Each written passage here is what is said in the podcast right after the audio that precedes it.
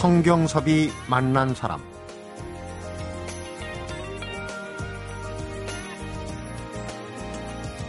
조선을 개국한 태조 이성계는 한양을 도읍지로 정한 뒤에 종묘와 사직 그리고 궁궐을 세우고 네 개의 큰 문과 네 개의 작은 문을 만들었죠. 이 가운데 남쪽에 있는 큰 문을 예를 숭상해서 높이 기리는 문이란 뜻으로 숭례문이라고 불렀는데요. 남대문으로 더 잘 알려진 이 숭례문 앞에 예전엔 연못이 있었다고 그러네요. 또 한국 전쟁 때는 총격으로 훼손이 되기도 했었고 2008년에는 잘 알다시피 화재를 입었다가 올해 복원이 됐습니다. 이런 숭례문의 어제와 오늘 그리고 화재와 복구에 대해서 자세하게 시민들에게 안내해주는 분이 있어서 오늘 초대했습니다. 성경섭이 만난 사람 오늘은 한국의 재발견 소속으로 숭례문 시민 안내를 해온 박복희 숭례문 지킴이를 만나봅니다.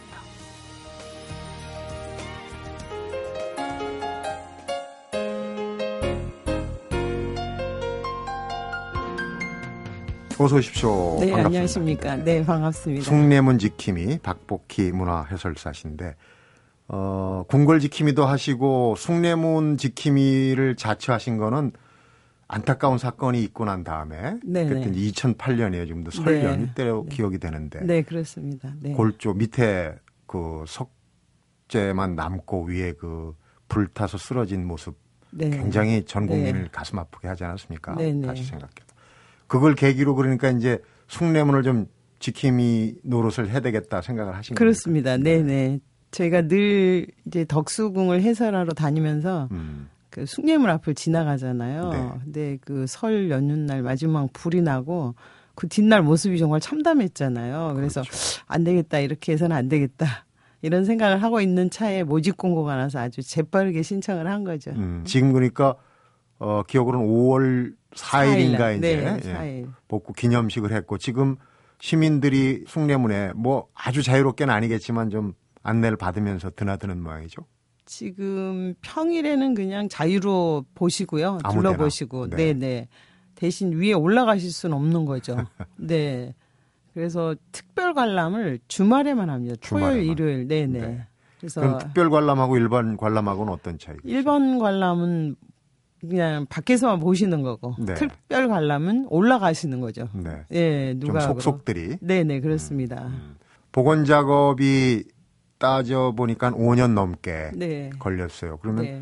그 복원되는 과정들을 다 지켜보신 거네요, 현장에서. 네, 그렇습니다. 주말마다 갔으니까요. 네. 그 일반인들도 같이 보시고.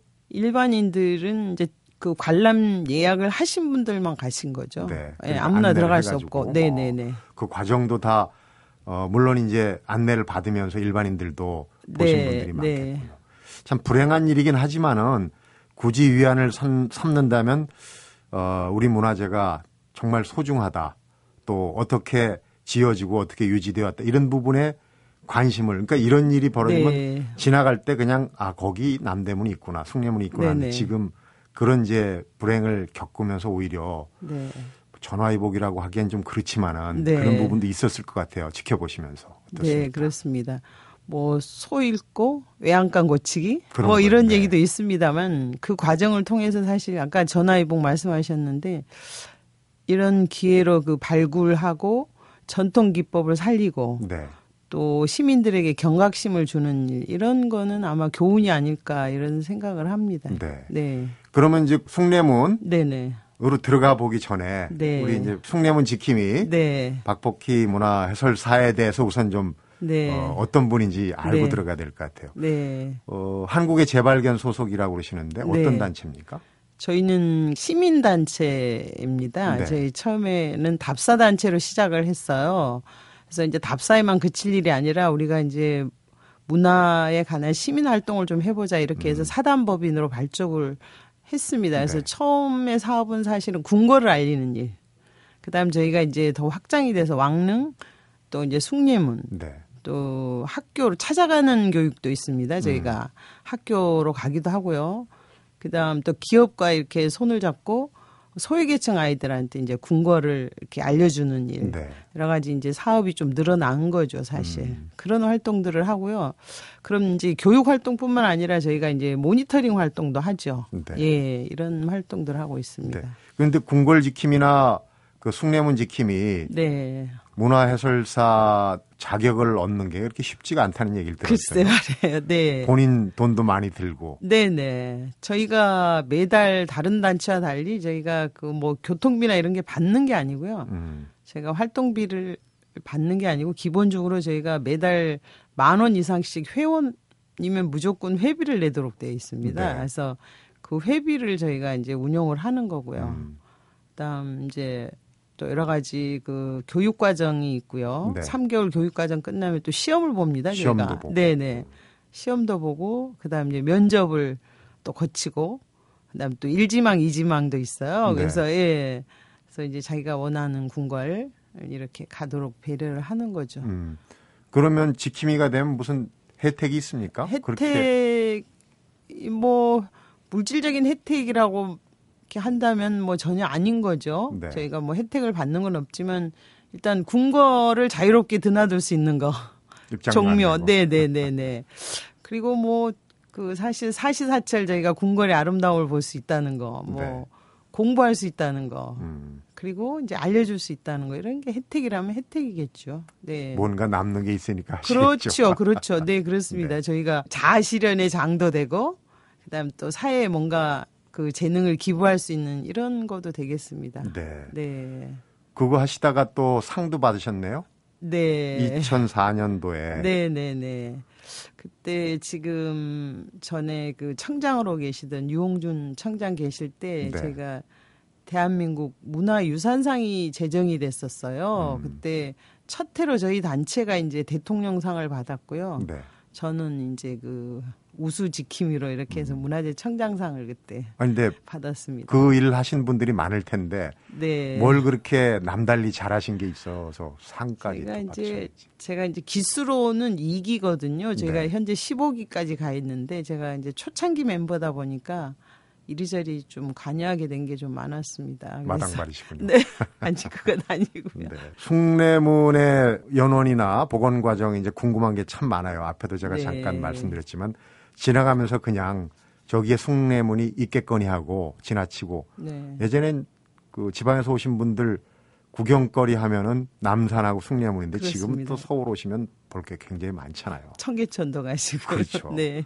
그냥 남대문 숭례문은 그냥 지나치거든요. 네, 네.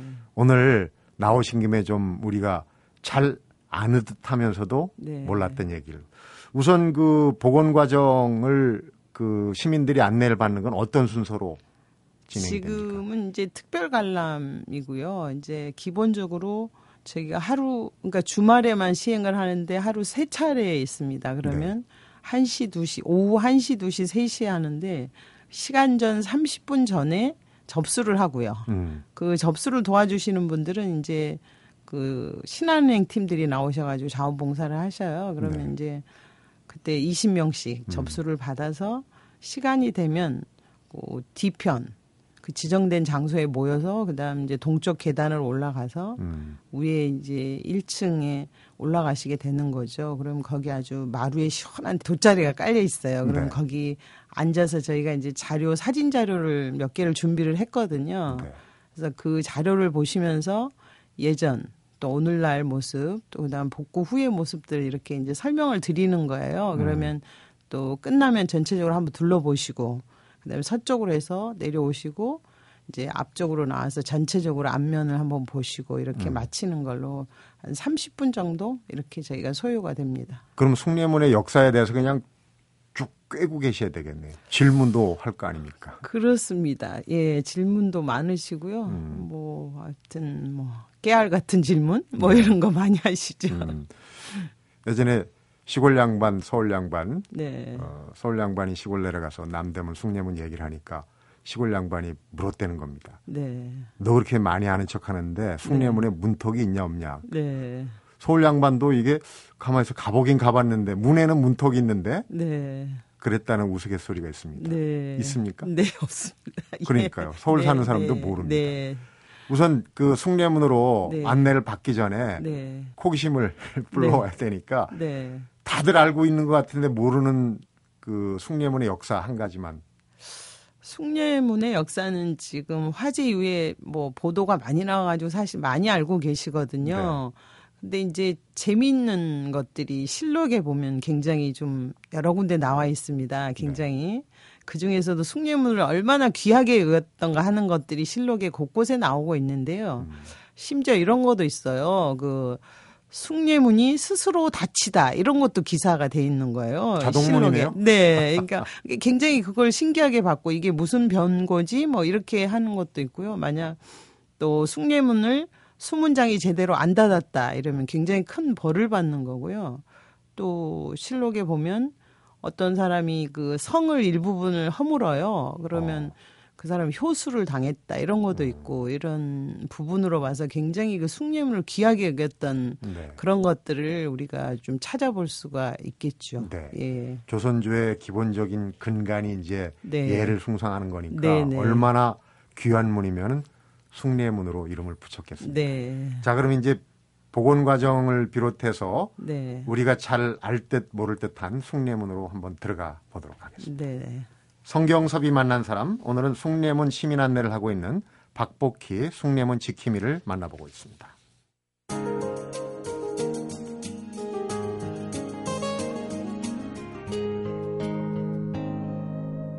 성경섭이 만난 사람 그 예전에 있던 성곽이 복원이 됐다고 네 그러니까 그 성곽이 예전에 우리가 보던 그 조금 그 자투리로 있던 거는 변형된 거였네요.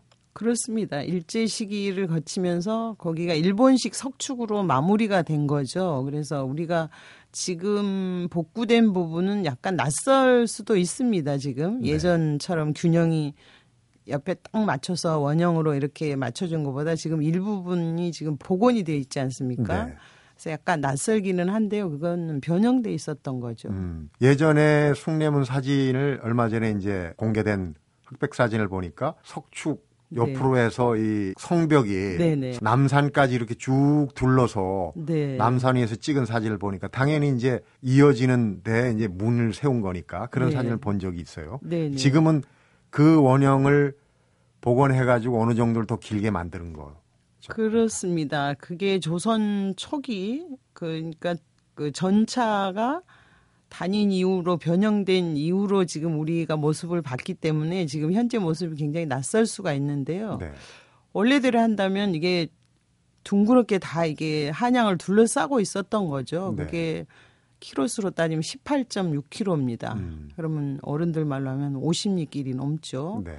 그삥 둘러 쳐져 있었다고 보시면 되는 거죠. 네. 근데 이제 도시가 개발되고 이러면서 일부 구간들이 다 잘리고 이런 모습인 거죠. 지금 서울시에서 굉장히 그걸 유네스코 등재하기 위해서 굉장히 애를 많이 쓰고 있습니다. 그래서 네. 구간 구간 점점 복원을 하는 중이라고 보시면 되겠습니다. 음, 남대문 앞에 연못이 있었다는 기록이 네, 있네요. 네, 있습니다. 그 남대문 앞뿐만 아니라 큰 대문 앞에는 연못이 있었다고 보시면 되는 거죠. 동대문 앞에 동지, 음. 서대문 앞에 서지 이런 게 풍수적으로뿐만 아니라 또 네. 방화수의 역할도 하는 거고요. 그래서 지금 남대문 앞에 있는 남지는 어, 남대문 앞에서 봤을 때 한시 방향으로 보면 YTN 건물이 있어요. 네. 서울역 방향으로. 서울역 방향으로. 그 뒤편에 약간 그 공원처럼 돼 있는 게 있거든요. 어, 그 일대가 남지가 있었다고 보시면 되고요. 실제 그 그림들이 남아 있는 게 있어요. 박물관에 남지 기로회도라고. 네. 그 남지 밖에 있는 거기서 기로회를 열었던 음, 이런 그림들이 네네네 네. 기로 잔치를 열었던 이런 그림들이 남아 있습니다 네. 지금도 네. 숭례문이 그러니까 그 조선조 개국과 함께 쭉 이어져 왔는데 중간 중간에 어, 보수 작업도 하고 전면 네. 보수 작업도 아마 1960년대 네, 네, 63년도에. 네. 그러면 지금 복원된 거는 우리가 이제 오리진이라고 그러죠. 원조 네. 숭례문 모습을 갖춘 겁니까? 아니면 어떤 기원 어디까지를 복원을 한 건지? 지금 조선 초기의 모습 까지 복원이 됐다고 보시면 될 것 같습니다. 네. 지금 그것들은 상당히 그 전문가들 고증을 거쳐서 한 거고요.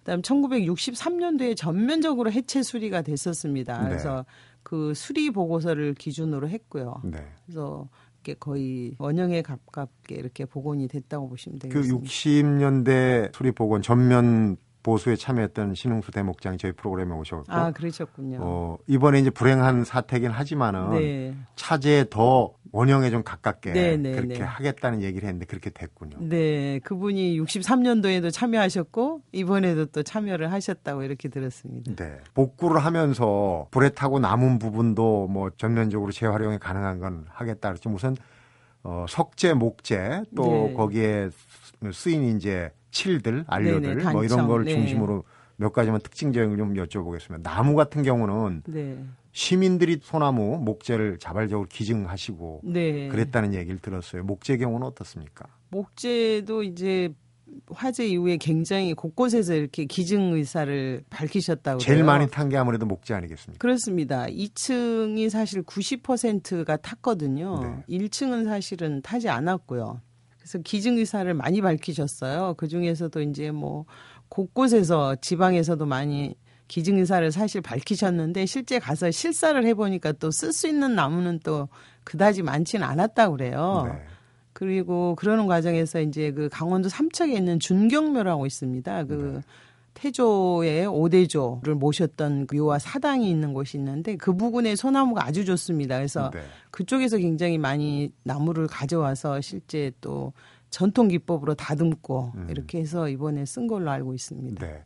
그 소나무를 벌목할 때 네. 어명을 외치고 네, 네, 네, 한다는 네. 얘기 네. 들었습니다. 그냥 예전에 사람들은 소나무 굉장히 귀하게 여겼잖아요. 네. 그래서 그냥 함부로 특히 또 궁궐에 쓰거나 큰 대문에 쓰는 건 함부로 베지 않죠. 그래서 어명을 내리고 음. 네. 어명이 어명이요 세 번을 외치고 음. 뭐 이렇게 하시고 이랬습니다. 네. 그 안에 대장간도 있었다고 있었습니다. 들었습니다. 네, 네, 네. 석재는 석재를 다듬으려면은 쇠붙이들이 필요하니까. 네.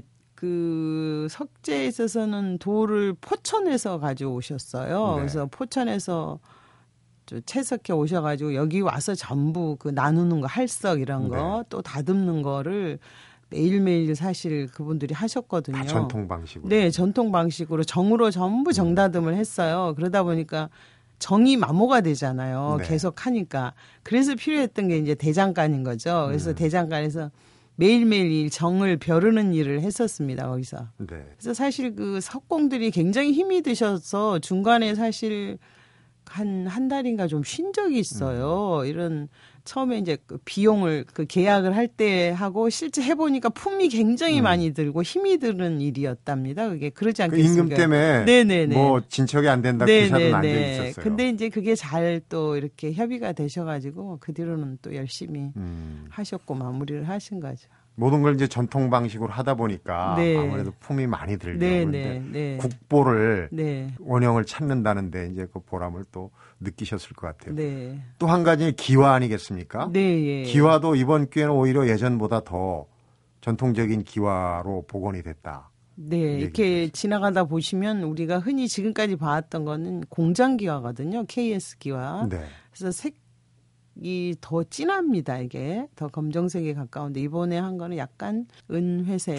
예, 은은합니다. 그래서 그 재화장으로 계시던 한영준 씨가 사실 올 2013년 6월에 돌아가셨어요. 어. 근데 다행히 또 이렇게 준공되는 거 보고 가셔서 다행이긴 한데요. 음, 그분이 명맥을 유지하고 계셨던 거예요. 전통기가 만드는 거를요. 네. 그래서 그분 자문을 구해서 이번에는 완전히 그 흑채취라든지 뭐 기아 성형하는 거라든지 음. 굽는 거라든지 이렇게 실제 다 작업을 하려는데 실제 또 이렇게 하다 보니까 전통 가마가 없어진 거예요. 구울 수 있는 그렇겠죠. 없는 거예요. 그동안 이게 명맥이 끊어졌기 때문에 그래서 이번에는 그 부여 전통학교에도 만들었고요. 가마를 전통 가마를 음, 그리고 장흥에도 만들어서 이번에 한 3만여 장 되는 거를 그쪽에서 구워서 이렇게 이번에 다 얹은 거죠. 어떻게 보면은 이게 이제 대한민국 건국 이후에 복원시킨 가장 규모로는 큰 건물, 단일 건물이라고 얘기를 들었어요. 그러니까 이, 네. 이 과정에서 우리가 그동안 소외되었고 혹은 네. 잊혀지고 또 없어져 버릴 뻔한 그런 전통 기법들을 다시 한번 이렇게 네. 발휘해서 네, 네. 명맥을 다시 살리는 역할도 한 게 아닌가 싶은 생각이 네, 드네요. 맞아요. 그런 그런 것 같습니다. 그래서 여러 가지 뭐 단청도 마찬가지고요. 음. 아니 그러니까 단청도 마찬가지. 네. 좀 색조가 변한 것 같아요. 색조가 은은해졌죠. 단청들이. 네. 우리가 지금까지 봤던 건 화학알료거든요. 그래서 처음에 해놓으면 굉장히 눈에가 튀거든요. 훼손되기 전 때는 네네네. 네. 거기뿐만 아니라 다른 궁궐 복원도 마찬가지고요.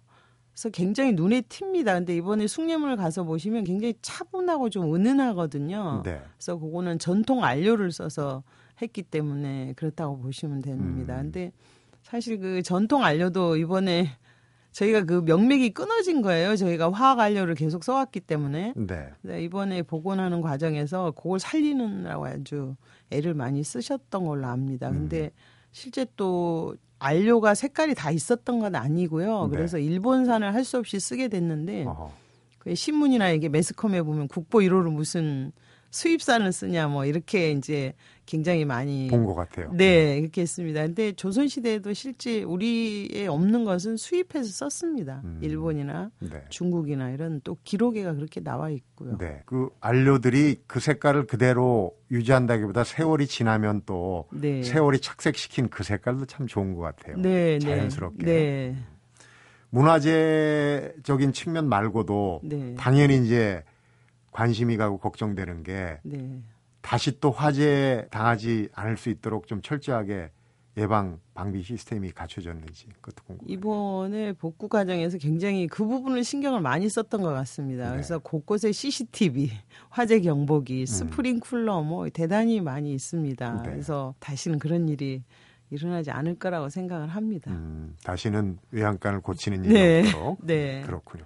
이제 이런 설명들을 듣고 계단을 따라서 네. 내려오면은 30분 정도가 지나면서 네. 아 숭례문이 정말 네. 우리의 나라의 보물 1호로서 이런 네. 그 가치가 있구나 하는 걸 느끼게 될 것 같은데 그걸로 끝나면 좀 서운해요. 그래서 네. 그 밖에 네. 얽힌 얘기들을 좀 네. 더 네. 잠시 들어보도록 하겠습니다. 네. 성경섭이 만난 사람 오늘은 숭례문의 시민 안내 문화 자원봉사자 박복희 숭례문 지킴이를 만나보고 있습니다. 성경섭이 만난 사람. 그 얘기도 있었어요. 저렇게 불타가지고 다시 복원 복구를 하면은 국보 1호로서의 지위가 좀 흔들리는 거 아니냐. 네, 그 부분이 언론에서도 많이 보도가 됐고 그랬는데요. 실제 또 그 화재 난 현장을 보면 전소가 된 게 아니거든요. 네. 2층은 90% 탔고 1층은 그대로 있었는데 2층이 무너지면서 약간의 소시 아니 그 훼손이 돼 있는 그런 상태죠. 네. 그리고 그 국보 1호를 살리느냐 마느냐 이런 부분에서 단순히 건축물만 가지고 그 국보를 정한 건 아니지 않습니까? 네. 그래서 그 역사성이라든지 이런 그렇죠. 것들을 다 포함하고 있었기 때문에 그 국보 1호는 그대로 존속이 됐다고 볼 수 있겠습니다. 음. 네. 유홍준 청장님이 나오셔서 그런 얘기를 하더라고요. 네. 그런 논란을 없애려면 차라리 네. 국보 1호, 2호 이런 걸좀 음, 폐지하는 그런 방안도 있다. 네. 그거는 이제 뭐 논의를 좀 거쳐야 될 부분의 문제고. 네. 사람도 얼굴이 있고 이름표가 있지 않습니까? 숭례문 현판, 네. 광화문 복원도 사실은 현판 때문에 논란이 많았어요. 그렇습니다. 그런데 네. 숭례문 현판도 네. 조금 논란이 있었어요. 네. 정리가 잘 됐습니까? 네, 잘 됐습니다. 현판 사실은 그 글씨 자체를 누가 썼느냐부터 사실 논의가 많이 됐거든요. 그렇죠. 그래서한 거론된 분이 한 다섯 분이 계세요. 근데 이번에 이번 복구 과정에서 사실 문화재청에서 그 탁본을 발견을 했는데 어허. 그게 그 지덕 사당동에 있는 그 지덕사의 양녕대군 사당에 서 보니까 탁본이 발견이 됐는데 그 네. 탁본하고 어 현판 그걸 엑스레이 촬영한 거를 비교해 보니까 똑같은 거예요. 양녕대군 설이 그러면 맞는 어. 네, 걸로. 네, 그렇다고 규정을 한 겁니다. 그래서 그대로 비교를 해 보니까 똑같은 거예요. 음. 그래서 아 이걸 이제 진보님을 확인을 하고 그대로 네. 이제 이번에 그 현판을 화재 난 현장에서 일부 테두리목이 좀 네. 이렇게 어디로 가고 이렇게 훼손된 부서졌죠. 부분이 있었거든요. 그래서 이런 것들을 그 원본하고 똑같은 재질의 나무로 똑같은 나무의 결로 해서 완벽하게 이번에 복구를 마친 거죠. 네. 네. 그동안에 걸려 있던 현판이 그 양녕대군 사당에서 발견된 거랑 일치는 되지만 자형이라고 하나 글자의 일부분이 네, 좀 일부가. 달랐더라고요. 네 네.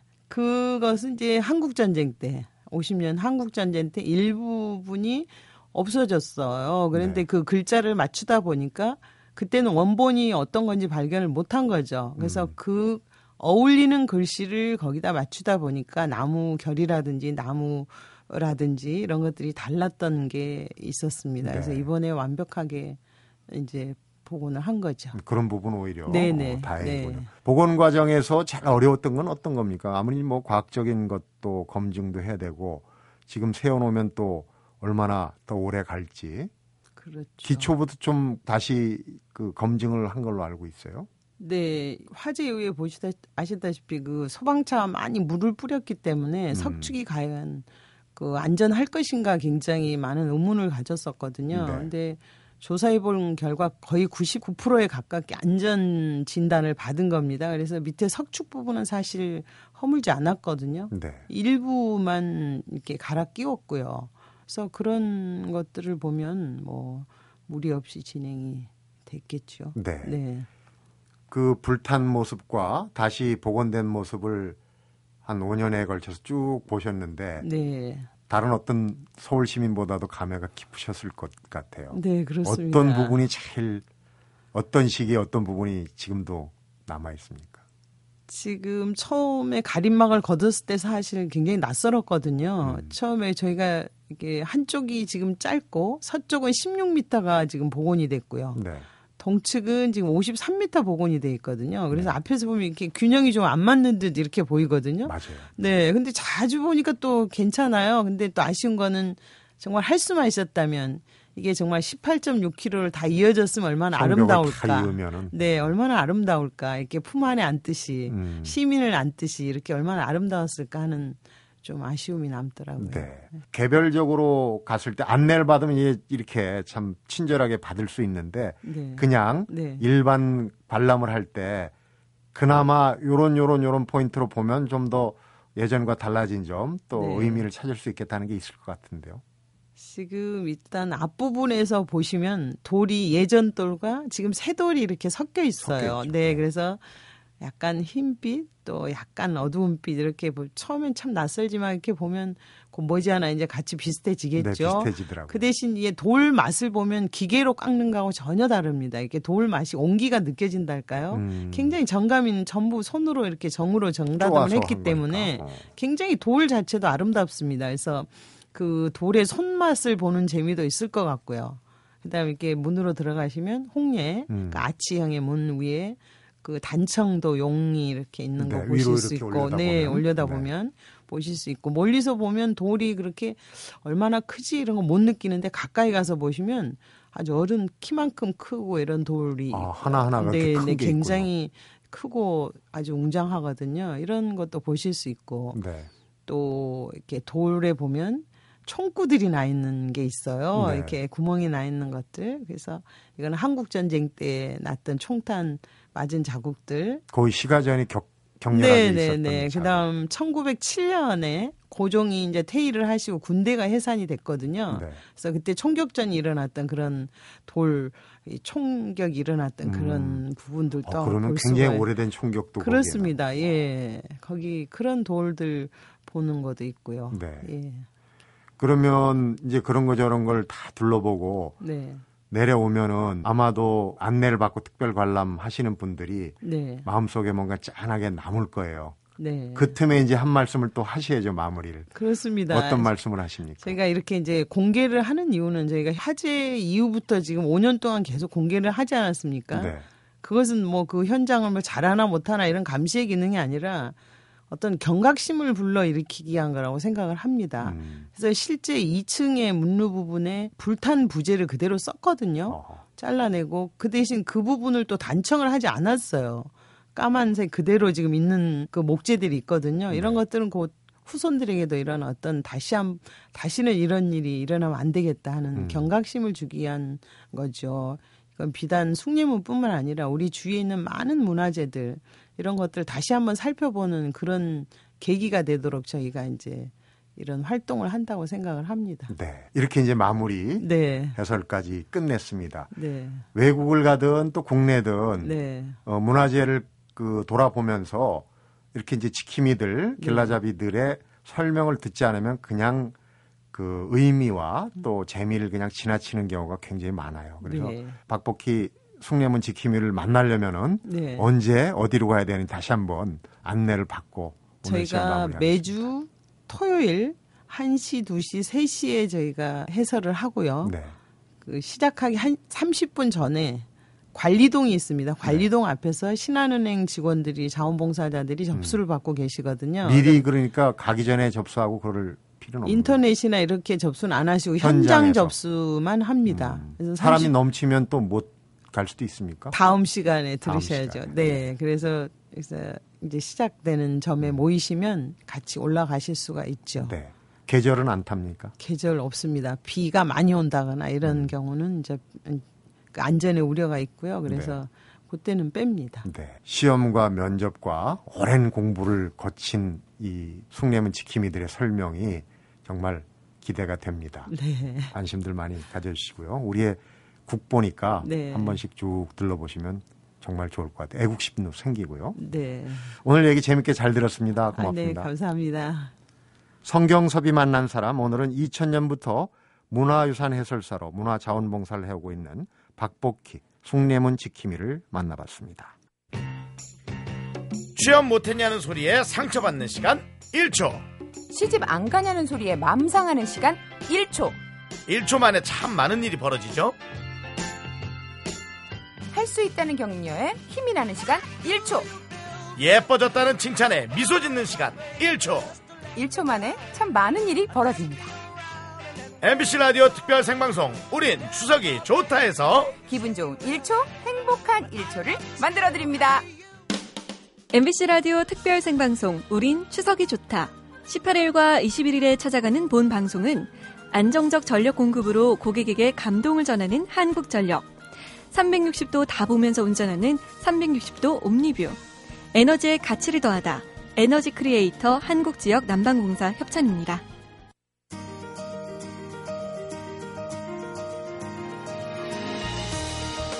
자원봉사자가 되기 위해서 자기 돈을 써가면서 교육을 받고 시험과 면접까지 치르는 사람들이 또 치르는 곳이 또 있을까 이런 생각을 하면서도 정작 가장 많이 배우고 느끼고 두고두고 감사하는 사람들은 바로 자원봉사자들 자신이 아닐까. 오늘 만난 숭례문 지킴이 박복희 문화해설사 말에서 이런 게 느껴져요. 봉사란 어떤 형태로든 반드시 보답이 돌아오는 보메랑 같은 게 아닐까 하는 생각도 해보고요. 성경섭이 만난 사람 오늘은 여기서 인사드리겠습니다.